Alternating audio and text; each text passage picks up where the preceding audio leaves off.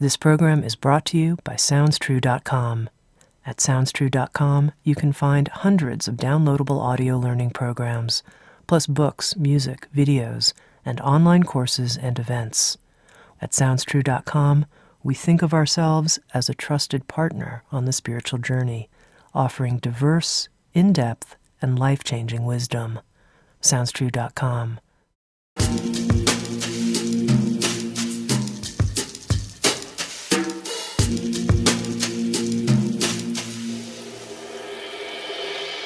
You're listening to Insights at the Edge. Today is a rebroadcast of one of my favorite episodes. I hope you enjoy. Today, my guest is Mary O'Malley. Mary is an author, counselor, and acknowledged leader in the field of spiritual awakening. Through her writing and teachings, she empowers people to replace fear, hopelessness, and struggle with ease, well being, and joy. With Sounds True, Mary has published a new book entitled What's in the Way is the Way A Practical Guide for Waking Up to Life. In this episode of Insights at the Edge, Mary and I spoke about the eight spells that keep us feeling separate from life. We talked about life as an intelligent process that we can trust and the importance of being curious and how curiosity is the opposite of fixing. We also talked about the three skills of awakening and how Mary has an armchair on the moon in which she looks at the earth and from which she understands the awakening process. Here's my very helpful and illuminating conversation with Mary O'Malley.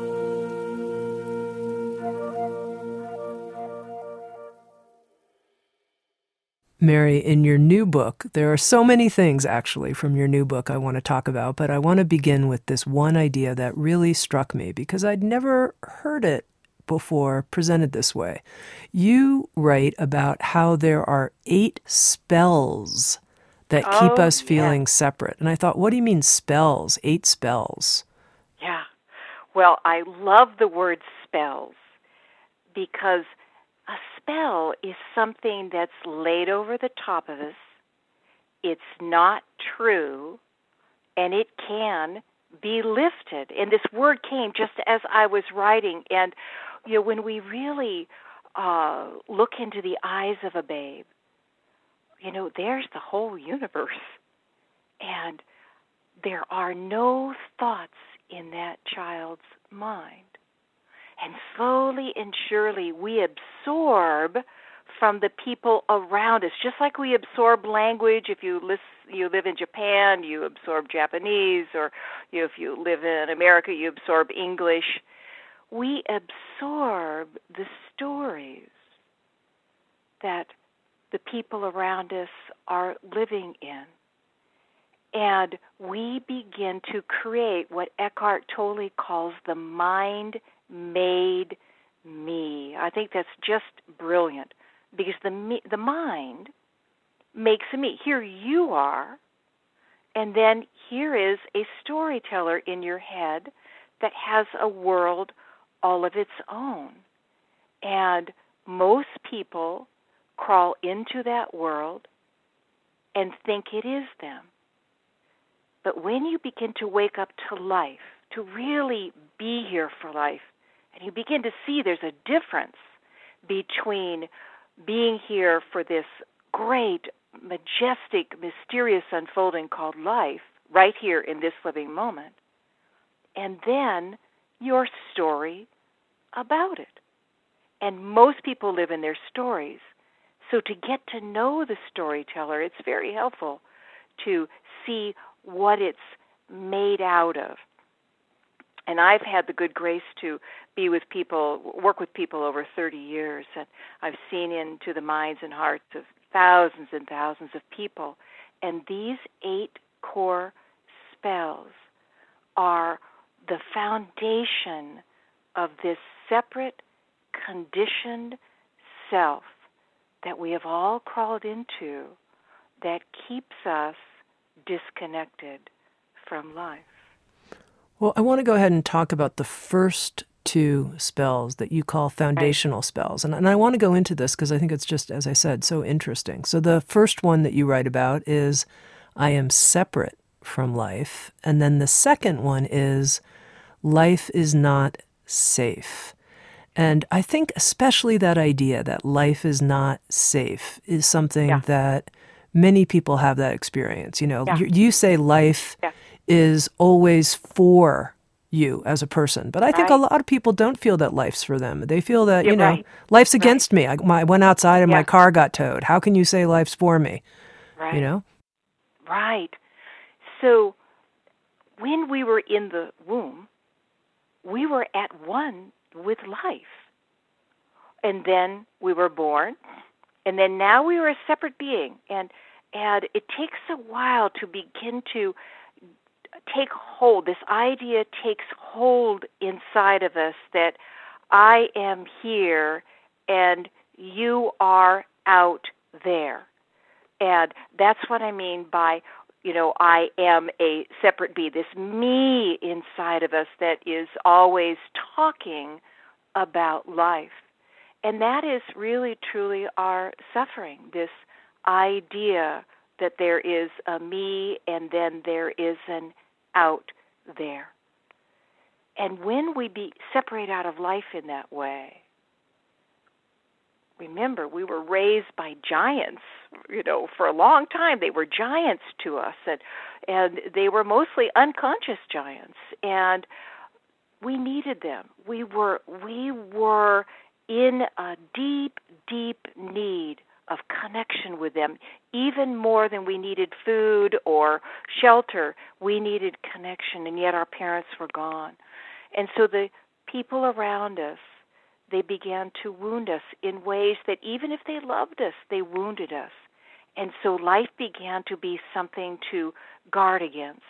You know, the two core wounds we get is invasion and abandonment. And invasion can go as simple as a uh, mother that is telling you what to do when to do how to do and uh, all the way to sexual abuse and and violence. And abandonment can go all the way from a parent that is too busy to uh be with you to uh, a parent that actually leaves there was a study done once of children and their breathing patterns.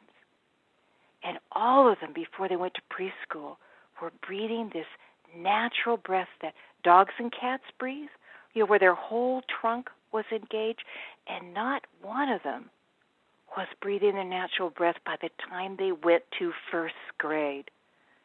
So as we're taking on this mind made me and trying to maneuver through this very confusing environment when we are growing up, we learn to hold on, we learn how to tighten, we learn how to guard, and then we slip into this idea that our job is to manage life. Our job is to manage ourselves, to make us good enough or right enough. Of course, we secretly believe we're never quite good enough or right enough. And our job is to manage the environment outside of us.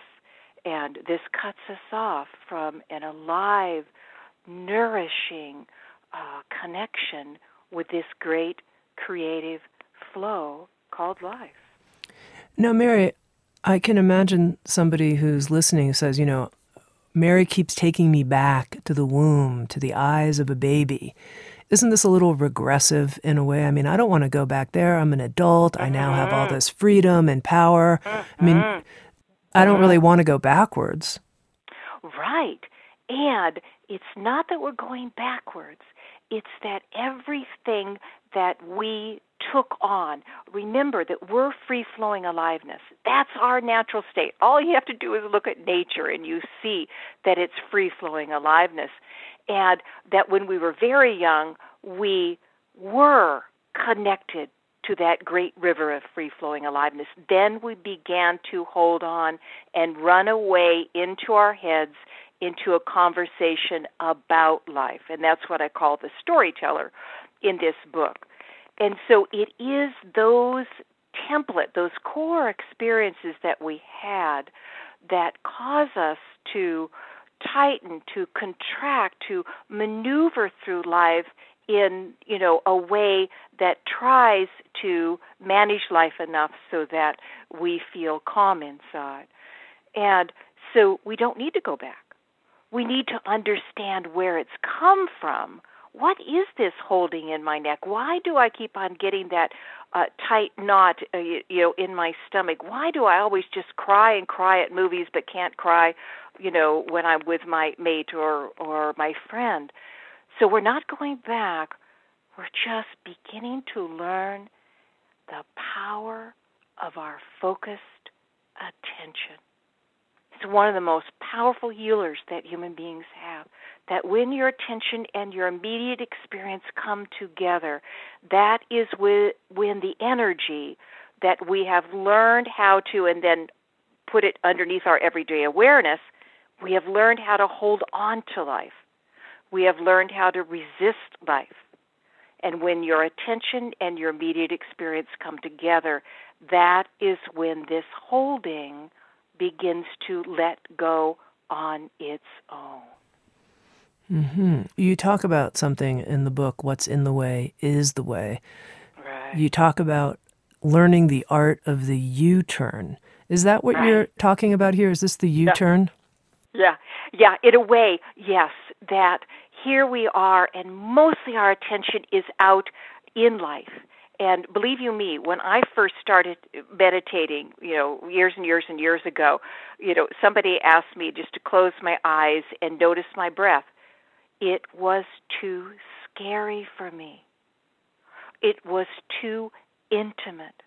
I had been so used to being out here and trying to manage everything and then feeling like I was such a failure at doing all of that but slowly and surely I began to be able to do this U turn. I began to be able to do the Y O U turn. And we begin to understand, and this is a real core premise in this book, we begin to understand that life is an intelligent process. And we actually trust it a lot. I mean, when was the last time you digested your food or made your hair grow or made a day come out of night?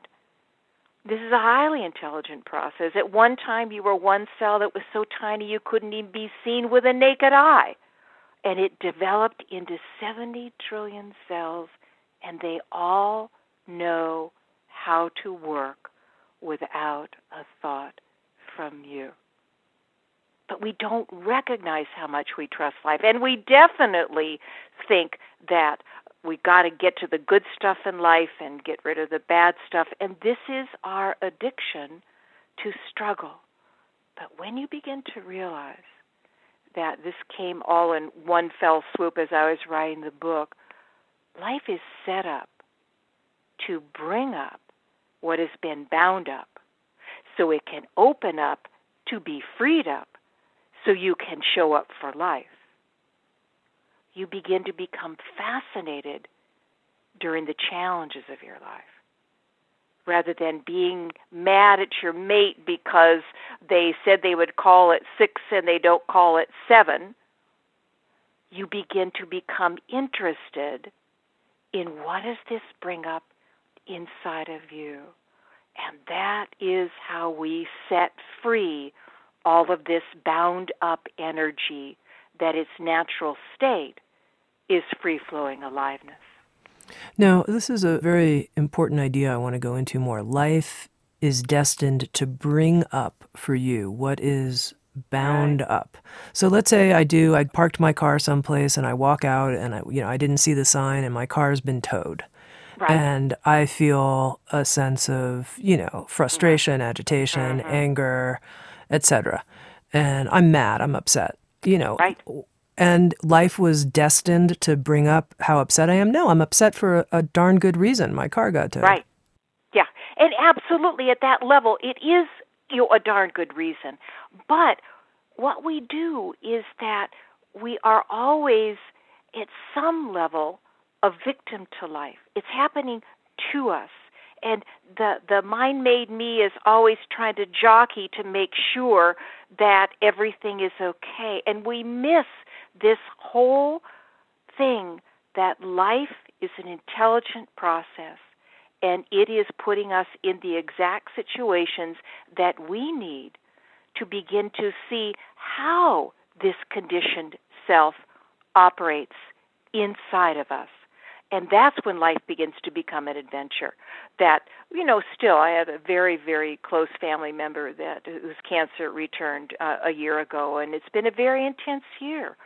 And, you know, I have lived in a lot of spaciousness for a lot of years, and this has stirred up you know the like kind of like the dregs of the of the holding that I took on you know when I was young and it's been so powerful. I call it becoming a tightness detective. It's been so powerful to be alert to when the body starts tightening or the mind starts tightening, you know, or the emotions start tightening and then get curious about that. And when you can bring your attention to this conditioned self that keeps us separate from life, that is when it begins to lift, just like the uh, morning fog lifts with the light of the sun. So I love to say, Tami, you don't have to like it, but you can trust it. And I've walked through this with, you know, thousands of people over the years, and it's just amazing what happens to them when they are in a situation that they feel life is happening to them, that then they switch it and they realize life is showing them something about this conditioned self so that they can see it and see through it more so that they can come back and be available to life. Okay, I'm going to give you a specific example, Mary, because okay. I became familiar in reading What's in the Way is the Way, this idea of becoming a tightness detective. And I thought, this right. is great. I love this. I love this. This makes a lot of sense to me. So here today, I am driving in my car and I have a new, adorable, but mischievous puppy who can't stand her car seat. She's not used to it. So we're in the car and she's yelping the entire time. And mm-hmm. I'm watching myself, you wouldn't have to be a very good detective to be able to see that I was getting tighter and tighter as right. she continued to be inconsolable. And so here I am, I'm tight, I'm tight. I can't stand hearing her cry, but I don't know what to do. It's not safe to right. let her out of this right. dog carrier that she can't stand. Okay, I'm curious about how I'm feeling. It's pretty clear to me. I'm annoyed yeah. and I'm upset. Where's the insight here? I'm a tightness detective. What's next? So there's a couple of levels of it. I mean, you're noticing, you know, that's important. You know, most people just get caught in the situation and they yell at the dog or they pull over the side of the road and cry, but you're noticing. And that may not be the time to actually take that noticing inside and to begin to really bring your attention to exactly what is holding on inside of you. And it would be something about helplessness. You know, we all knew such great helplessness when we were young at times. And that caused us to, I mean, it was just so painful. You know, I've been working with a woman who uh was uh had difficulty with her spine and when she was 18 months old, they put her in a cast from her neck down to I think her knees. And she was in the hospital for weeks and she would cry and her parents would come and she would cry more when they left so then her parents did not come and visit her. The nurses decide they couldn't come and visit her. So let's fast forward years later. That she is somebody that has a compulsion that is just has overtaken her life and it brings up so much self hate and so much uh, uh, despair and hopelessness. It brings up the exact energy that was bound up in that experience when she was young. And she is learning now to be with our, herself when these feelings come rather than running away. Now, with your situation in the car, it's not time. You're driving. You, you're you know probably going to an appointment. It's not time. But just that acknowledgement, and then the asking life for clarity. And maybe when you're in bed that night, you know, maybe a little bit of that vestige of that holding, and you begin to become curious. We're not becoming curious to figure anything out. That's the the real important piece here. That's the mind trying to figure something out. We're becoming curious. We're bringing our attention and our immediate experience together to begin to allow energy that is bound up to move. Mm-hmm. And that's where the healing is. Mm-hmm. You know, I took a note from your chapter on the healing power of curiosity, how right. curiosity is the opposite of fixing. Yeah. I thought that yeah. was so important. Yeah. Yeah. Yeah. And the more you get curious, the more fascinating it becomes.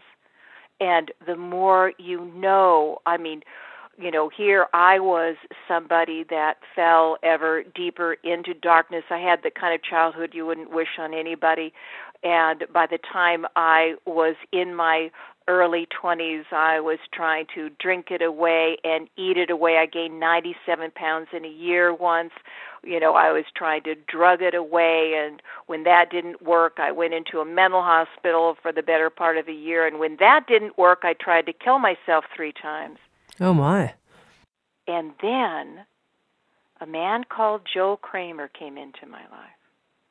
And he was one of the, the people that first brought yoga here to the United States and he would come up from California and my mother I mean this is this is life. I mean it's such an amazing adventure.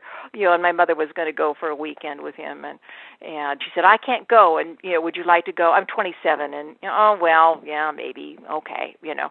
And I walk into that room, Tami, and he starts talking.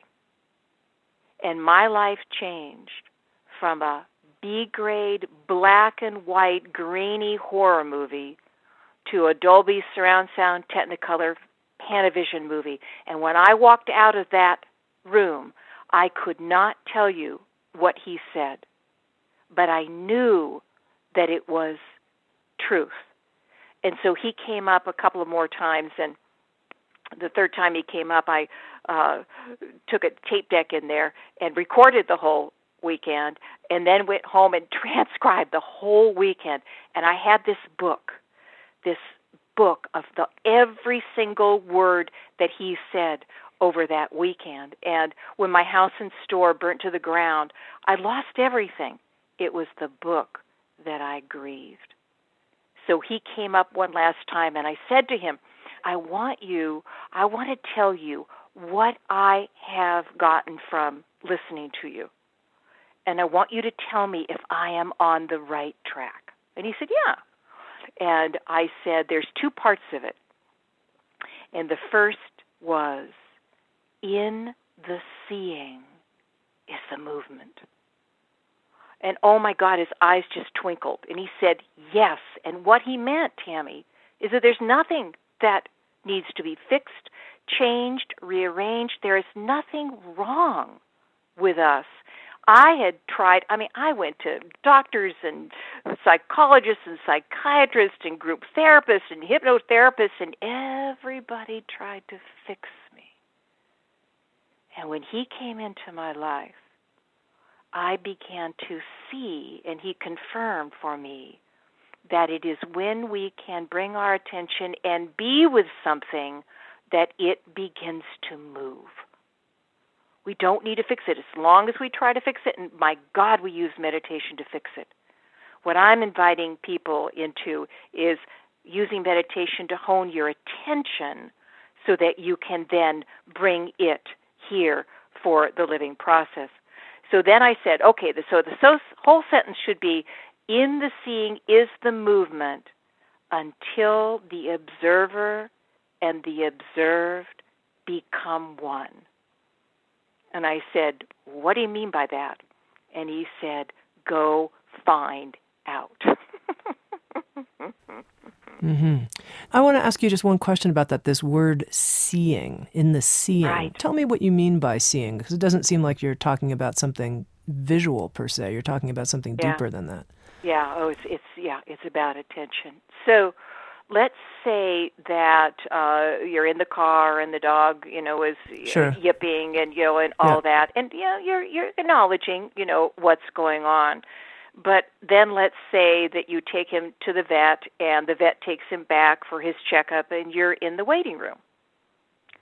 And all of a sudden, oh, that's right. You know, I can see that there's kind of a knot in my stomach and it, it's really uh, very helpful to begin this with the body, but then we learn how to bring it to the stories in our head and to our emotions. But you bring your attention. Let's say it's just this clench. It could be an ache in your neck. It could be a stabbing in your back. It could be a lump in your throat, an elephant on your chest. And you just close your eyes because you're just waiting there, and you bring your attention into your actual living experience.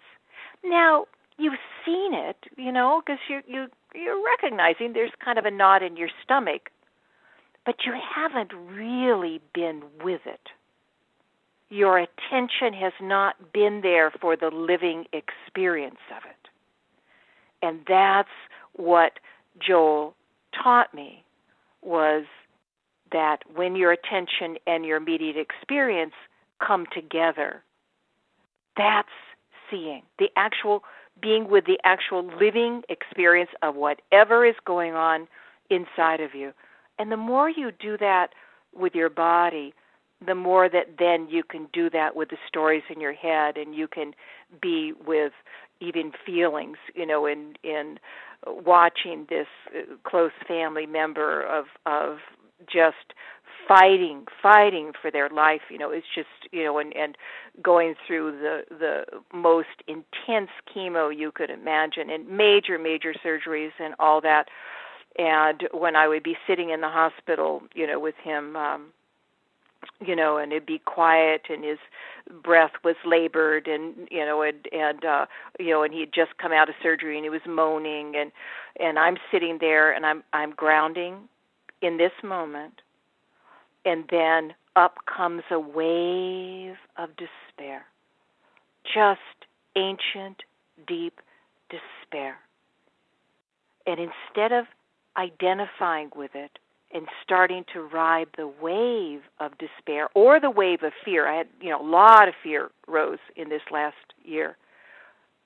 I bring my attention to it. And now that despair is not alone now that despair is has a witness to it. And it's just like what happens you know if you had a bad day and you go to a, your friend and your friend does with you what you do with you when there is discomfort arising inside of you whether it's uh, upset mind or strong emotions or some holding in your body and that friend just says oh my god not again you know and judges you or or tries to fix you or ignores you that that doesn't feel good. But when that friend let's say this is a fairly aware friend when that friend just gives you the light of their attention they are just there. They're not even saying anything you may talk for 15 minutes and you feel better. Why? Because energy moved through the light of attention. That's what I mean about seeing.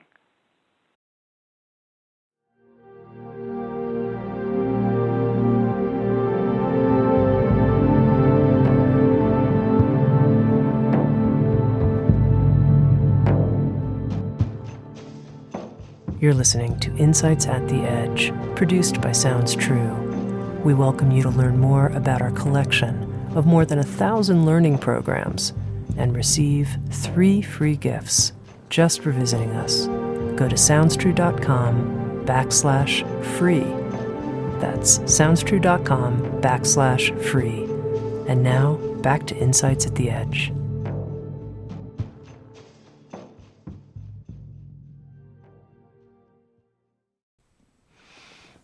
Now, Mary, you talk about eight spells where we started our right. conversation. And believe it or not, we only started by talking about the first two. First but, two. but but they're what you call the foundational spells. Right. And then you right. move into this section about operational spells. Right. And these are I must control life, a spell that Yeah. I think, yes. I must do it right, and I'm not doing it right enough. So, talk to me a little bit about how we fall under these operational spells, but more importantly, how we can break those spells. Yeah, yeah.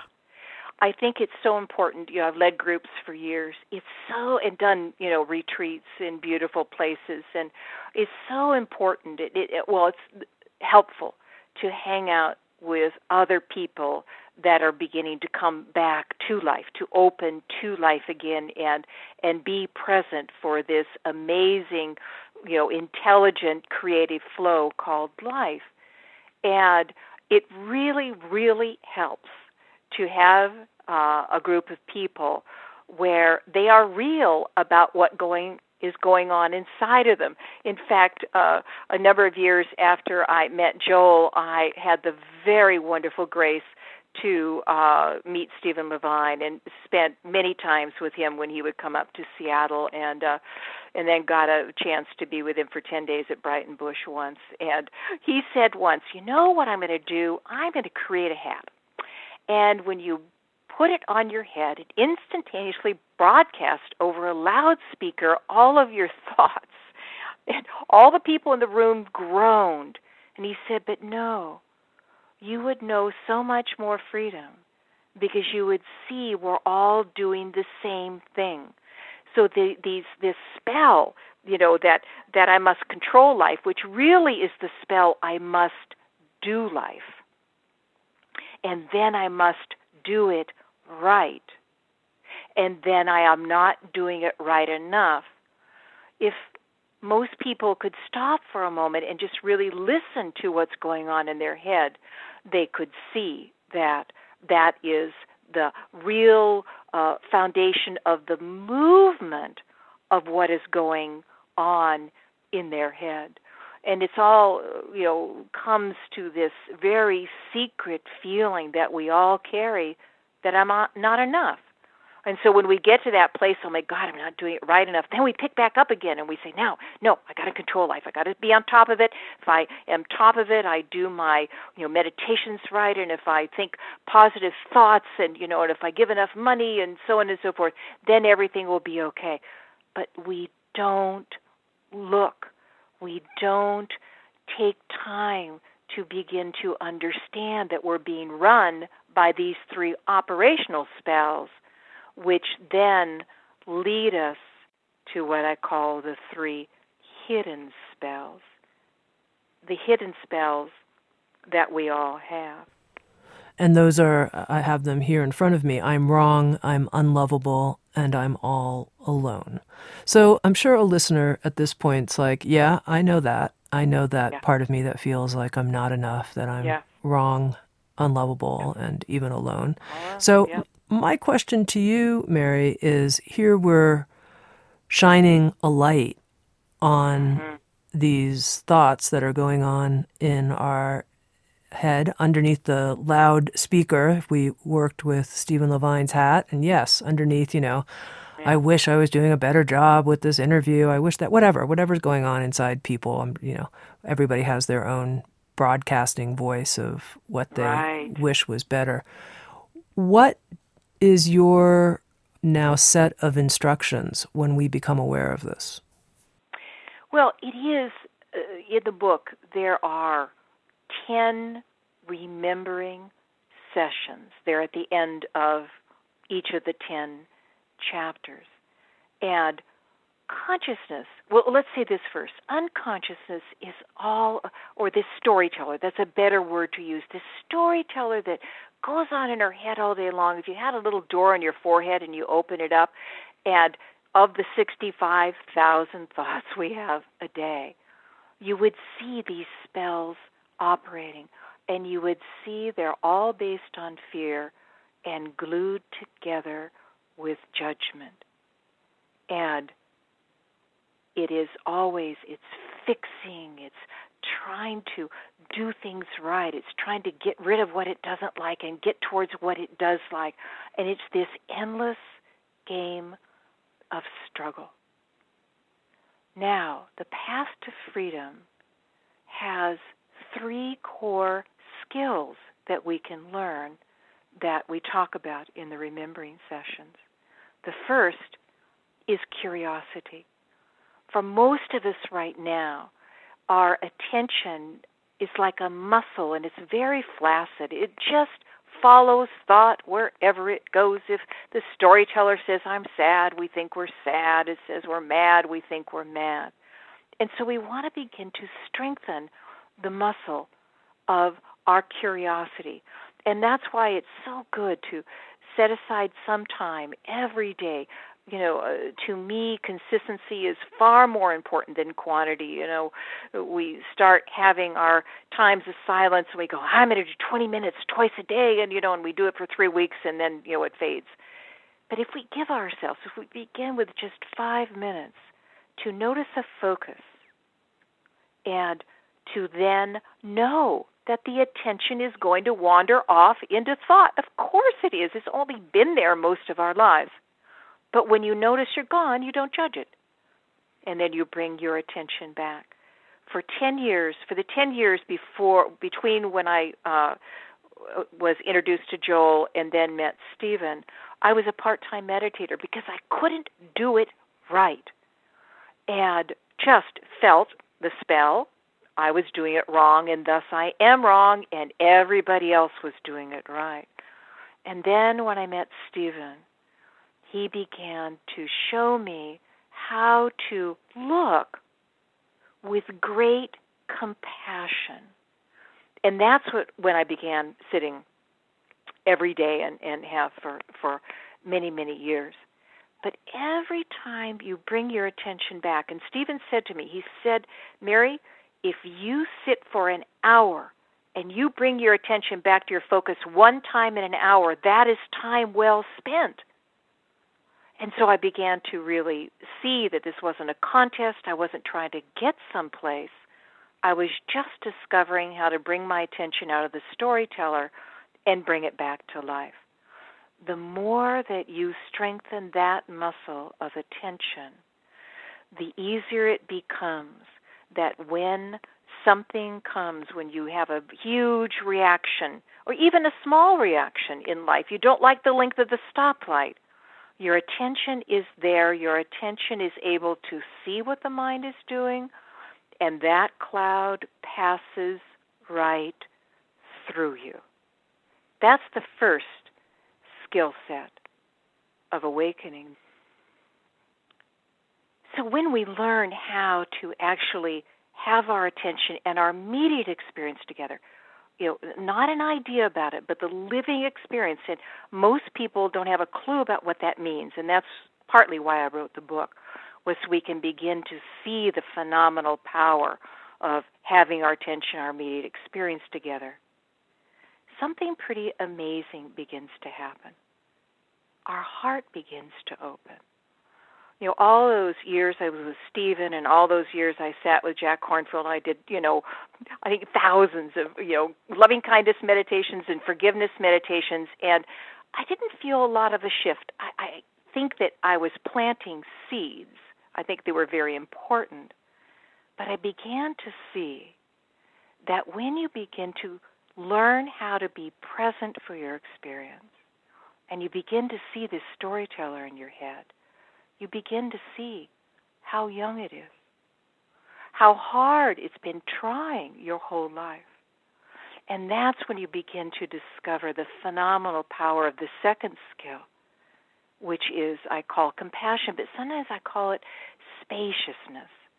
It's the ability to say, I see you, and you actually be with that despair or that anger or that fear or that ache in your back uh, or that uh, uh, mind that just wants to explode. That you are that capacity to see what is going on inside of you. And as you begin to discover how to open around it, how to give it space, these parts so respond to our hearts. They're just like you and I.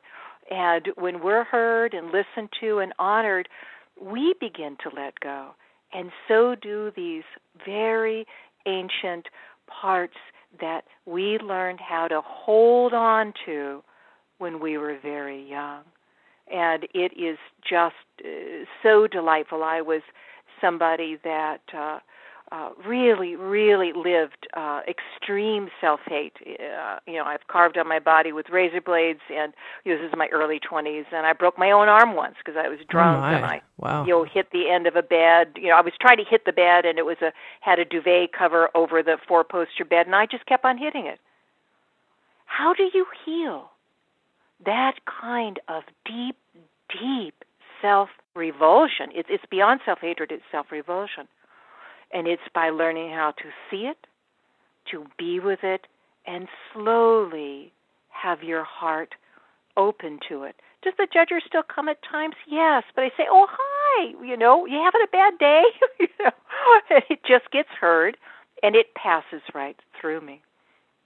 And so, this to me is where really true, lasting healing happens. It's, it's, uh, you know, they've done this these studies now, and I was interviewed for a book uh, like four or five years ago called M Braining. The M is for the word multiple, and they took 600 of the leading edge research papers on our three brains the abdominal brain, the heart brain, and our head brain. And all the studies have shown that the heart brain is our main brain. And yet, for most of us, it had to be shut down. It, it, it's too uh, uh, sensitive, and when we're young, it had to shut down. And so we become an object in our minds rather than the subject of our hearts. So there is a huge thread through the book that is how to really begin to be with yourself uh, through kindness and care and compassion. And that's how I came out of uh, being a highly compulsive person to one is, who is very normal around food. So then the third skill, and this is, it's so helpful. I call it living in questions. And what I want to say about it is that you know when the hero goes out and you know he's trying to get to the holy grail and or the magic wand and you know he's just meeting all of these heartaches and hardships like we all do in our lives. And he comes across the white witch of the north and she gives him a talisman and and she says just wear it around your neck and whenever you need help just rub this talisman where we have this most amazing talisman that's always with us, and we're only beginning to discover the power of living in questions without looking for an answer. It's so important to get that when you really start waking back up into life, your mind thinks you are the one that is awakening. And, you know, it takes a while for that, to see that enough that that begins to relax. And then you begin to realize there's an intelligence with you always. And when you ask a question, the answer will be lived through you. And it really helps you to see that you are not alone in this process. And so when you put those three really basic skills together, you begin to be able to see and see through the clouds of conditioning and come back to our real home, this living moment that is this constantly unfolding adventure of the great mystery of life. Mary, you have such a simple, grounded, practical, helpful way of mm. talking about really the some of the greatest mysteries of life. Mm. And you know, I don't I don't exactly know how old you are and it's not important, but you're you're an older woman, you're a counselor and a spiritual teacher, but some part of me feels that you're you're sort of one of these hidden wise mystics that's now kind of coming out, but in a way just so ordinary in a way too. I mean, counseling, yeah. teaching, working one on one and with small groups. And yet, here you've written a book that is just so right on the mark, in my opinion.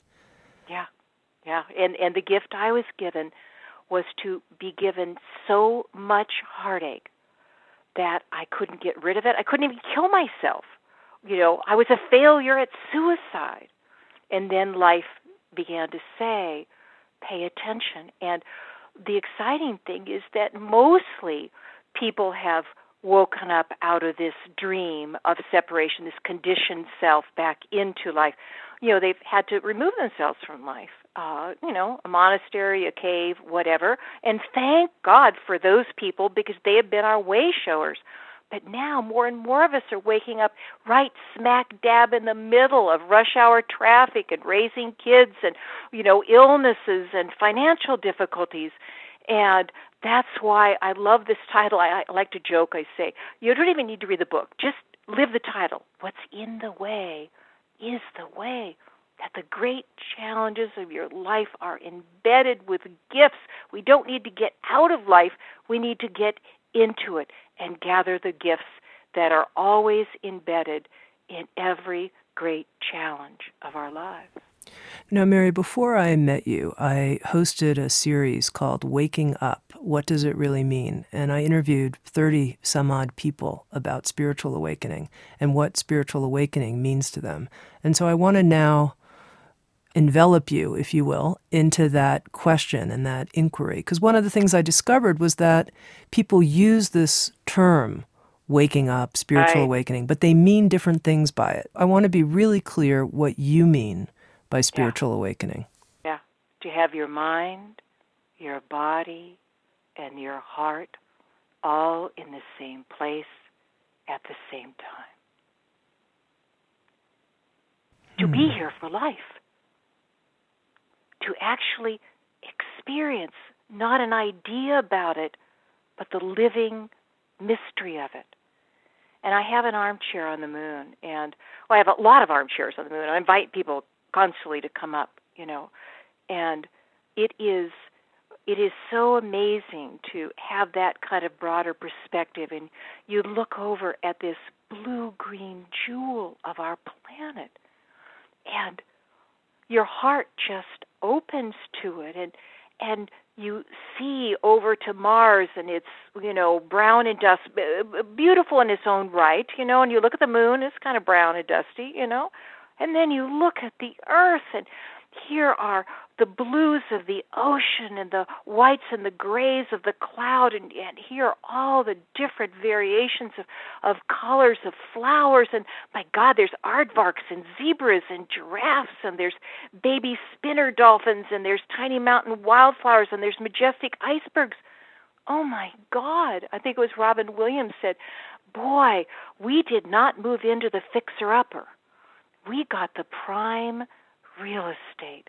And if you look at this earth and you will see all of its exquisite creativity, but you'll see that there's 7 billion people wandering around on this planet that has clouds around their head.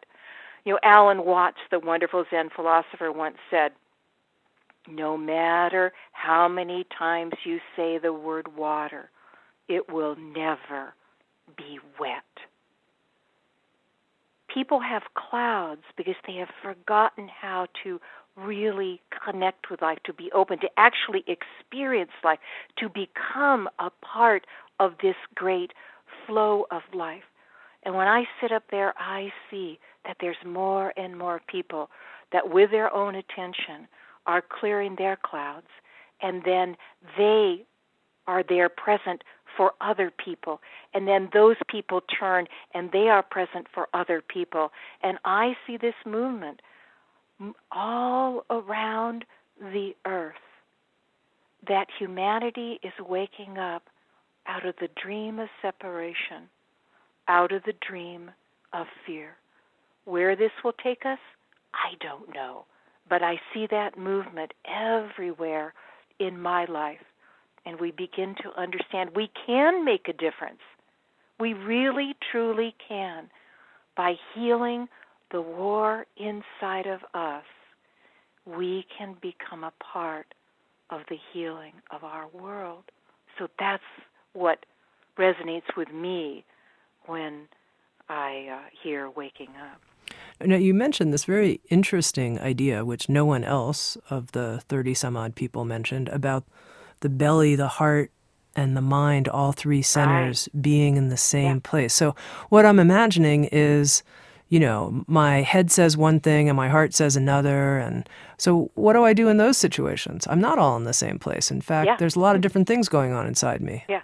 Yeah. And we have, uh, we have really made a god of this conditioned self. And it says, you know, in one moment it says, I want an ice cream cone. And you go get an ice cream cone and you're, you know, eating the ice cream cone. It says, you shouldn't have done that. And that's what we use to guide our life. But underneath all of that, that holding that is taken over our uh, belly, uh, brain, you know, all of that contraction and and judgment that has taken over our heart brain and all of that busyness and trying that has taken over this head brain which I'm not putting it down at all. It's an exquisite tool. It only took 13.8 billion years to figure out how to make it you know but it's a wonderful tool for maneuvering through reality. It's not reality. But underneath all of that is our essence. And our essence, you begin to, it's, it's uh, almost like you begin to uh, dance with life, or maybe a better way to say it is you, you begin to follow the currents of life. And you begin to feel your way through life. And you begin to trust this deep knowing inside of you. Now, are we always there when we're first starting to awaken? No. And it can be very confusing at times. You have all these conflicting parts. But that's where we come back to the first skill be curious. What's here? And we couple it to the last skill. Even if you don't see, you don't have to see something. You just have to notice, and then you can ask life, show me what you're showing me here. You know, you're in the car and the dog is yapping and you're just finding yourself being tight and there's no way that you can go exploring, but you say, "Okay, life, I notice that you are showing me something here." And you're signaling life at the right time in the right way, life will show you. And you begin to trust life again.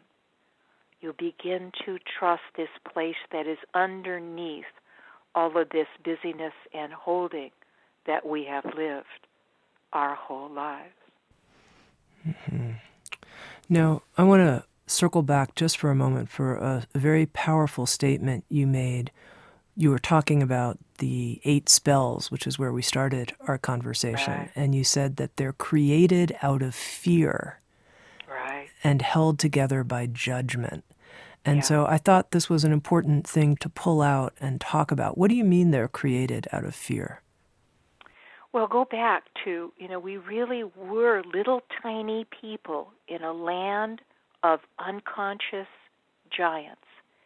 And they pretty well say that this conditioned self, all of its foundations are pretty well formed by the time we're six years old you know, you can remodel them, you know, a bit over the years, but the core foundations of it, you know, these core uh, beliefs, that's another word you could use for spells, you know, these core beliefs are, we kind of absorb them, you know, inside of us uh, in those first six years of our life.